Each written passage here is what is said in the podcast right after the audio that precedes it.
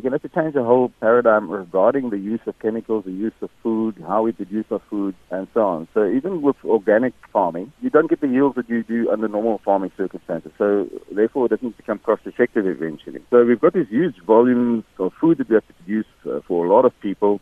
And the best way to do that is to use chemicals. But yeah, they are harmful. And all organizations are now pushing for a ban on chemicals, a total ban on chemicals or a reduction of use of chemicals. That I support as well. But what the alternative is, is not that easy. We're going to have to change the way that we farm. We're going to change the way that we produce food maybe even reduce human numbers because the more people there are, the more food is produced and, and the bigger impact you can have on the environment. So yeah, I, I support the call for the minimization of the use of chemicals, at least for a start.